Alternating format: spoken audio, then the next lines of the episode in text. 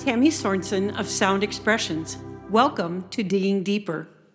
Today's topic is a strange, perplexing name in this generation, especially if unfamiliar with the Hebrew culture of the Old Testament.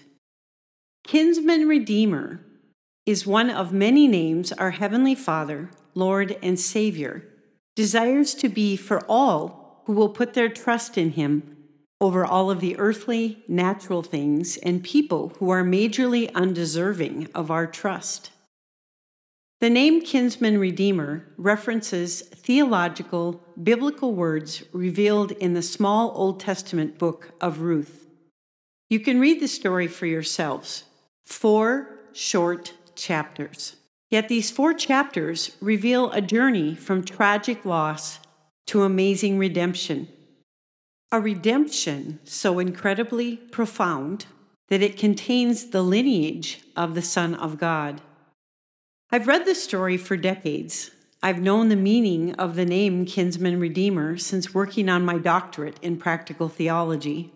Yet, until recently, I realized in the depth of my spirit his desire for each of us to truly and intimately know him in his role as our personal kinsman redeemer.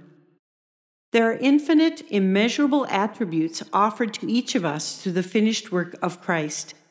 Kinsman Redeemer is probably not the attribute that jumps out first in our natural minds. Yet, in unpacking its infinite meaning while encountering Him in this very role, has glorious implications. According to Bible study tools, backslash dictionary backslash kinsman dash redeemer.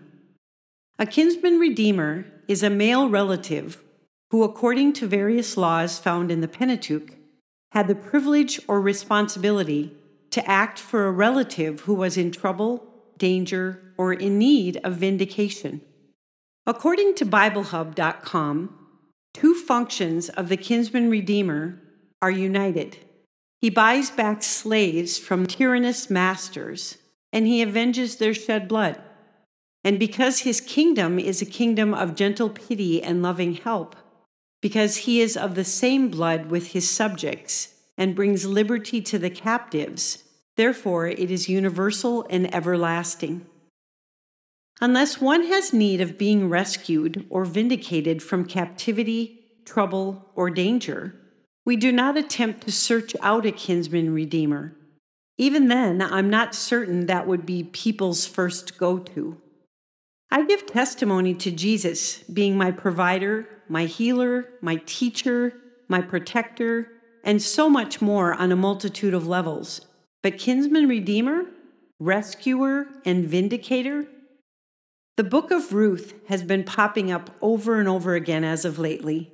From books I'm reading to conversations with people to conferences I've recently attended. Repetition means pay attention. It's time to explore this further, giving praise where praise is due.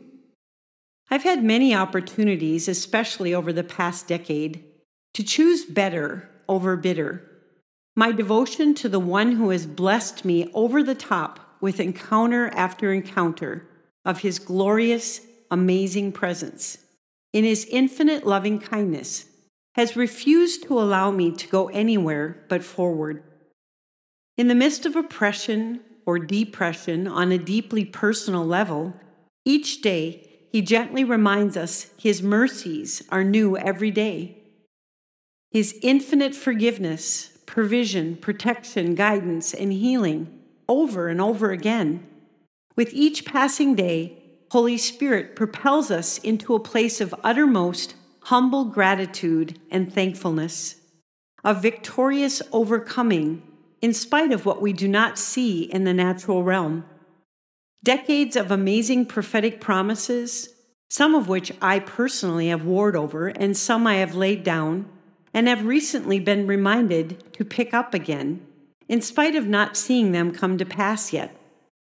Jesus has been my kinsman redeemer all along in this life, from miracle working power in my womb to surviving a near fatal auto accident to provision for moves to rescuing my husband from sudden death in an emergency room several times over.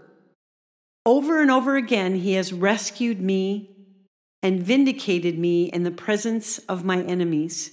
How could I respond in any other way than through wholeheartedly loving him, praising him, worshiping him, and thanking him? Whether he ever vindicates me from the trials and tribulations of this natural life or not, he has eternally vindicated me over and over in the courts of heaven, joy inexpressible, overflowing with glory. I believe there's way more to the story of Ruth on the path ahead than we can even wrap our spirits around with regard to the generations and with regard to our nation.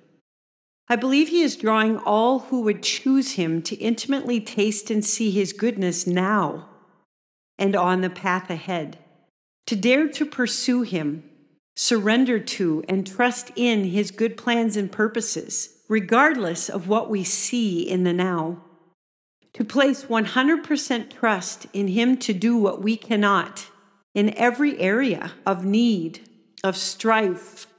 Those who choose to seek first His kingdom and His righteousness now and on the path ahead will adamantly know Him in the fullness of kinsman redeemer, in the midst of current troubles, dangers, and need for vindication. I believe we're in a time in our nation where there is great need, profound need for vindicating the unborn, for vindicating the children.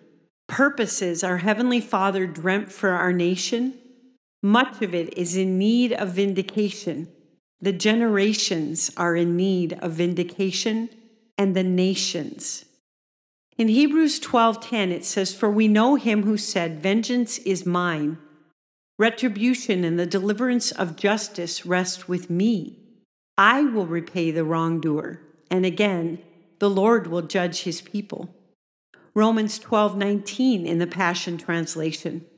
Beloved, don't be obsessed with taking revenge, but leave that to God's righteous justice. For the scriptures say, Vengeance is mine, and I will repay, says the Lord. May each of us know him come to know him intimately as our kinsman redeemer in such a time as this.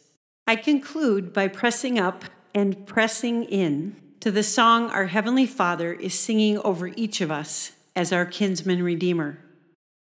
I play in the key of E flat in A444 Hertz tuning and modulate to 396 Hertz tuning, that we would be rooted and grounded in his infinite, eternal, indescribable, and glorious agape love demonstrated through his Son.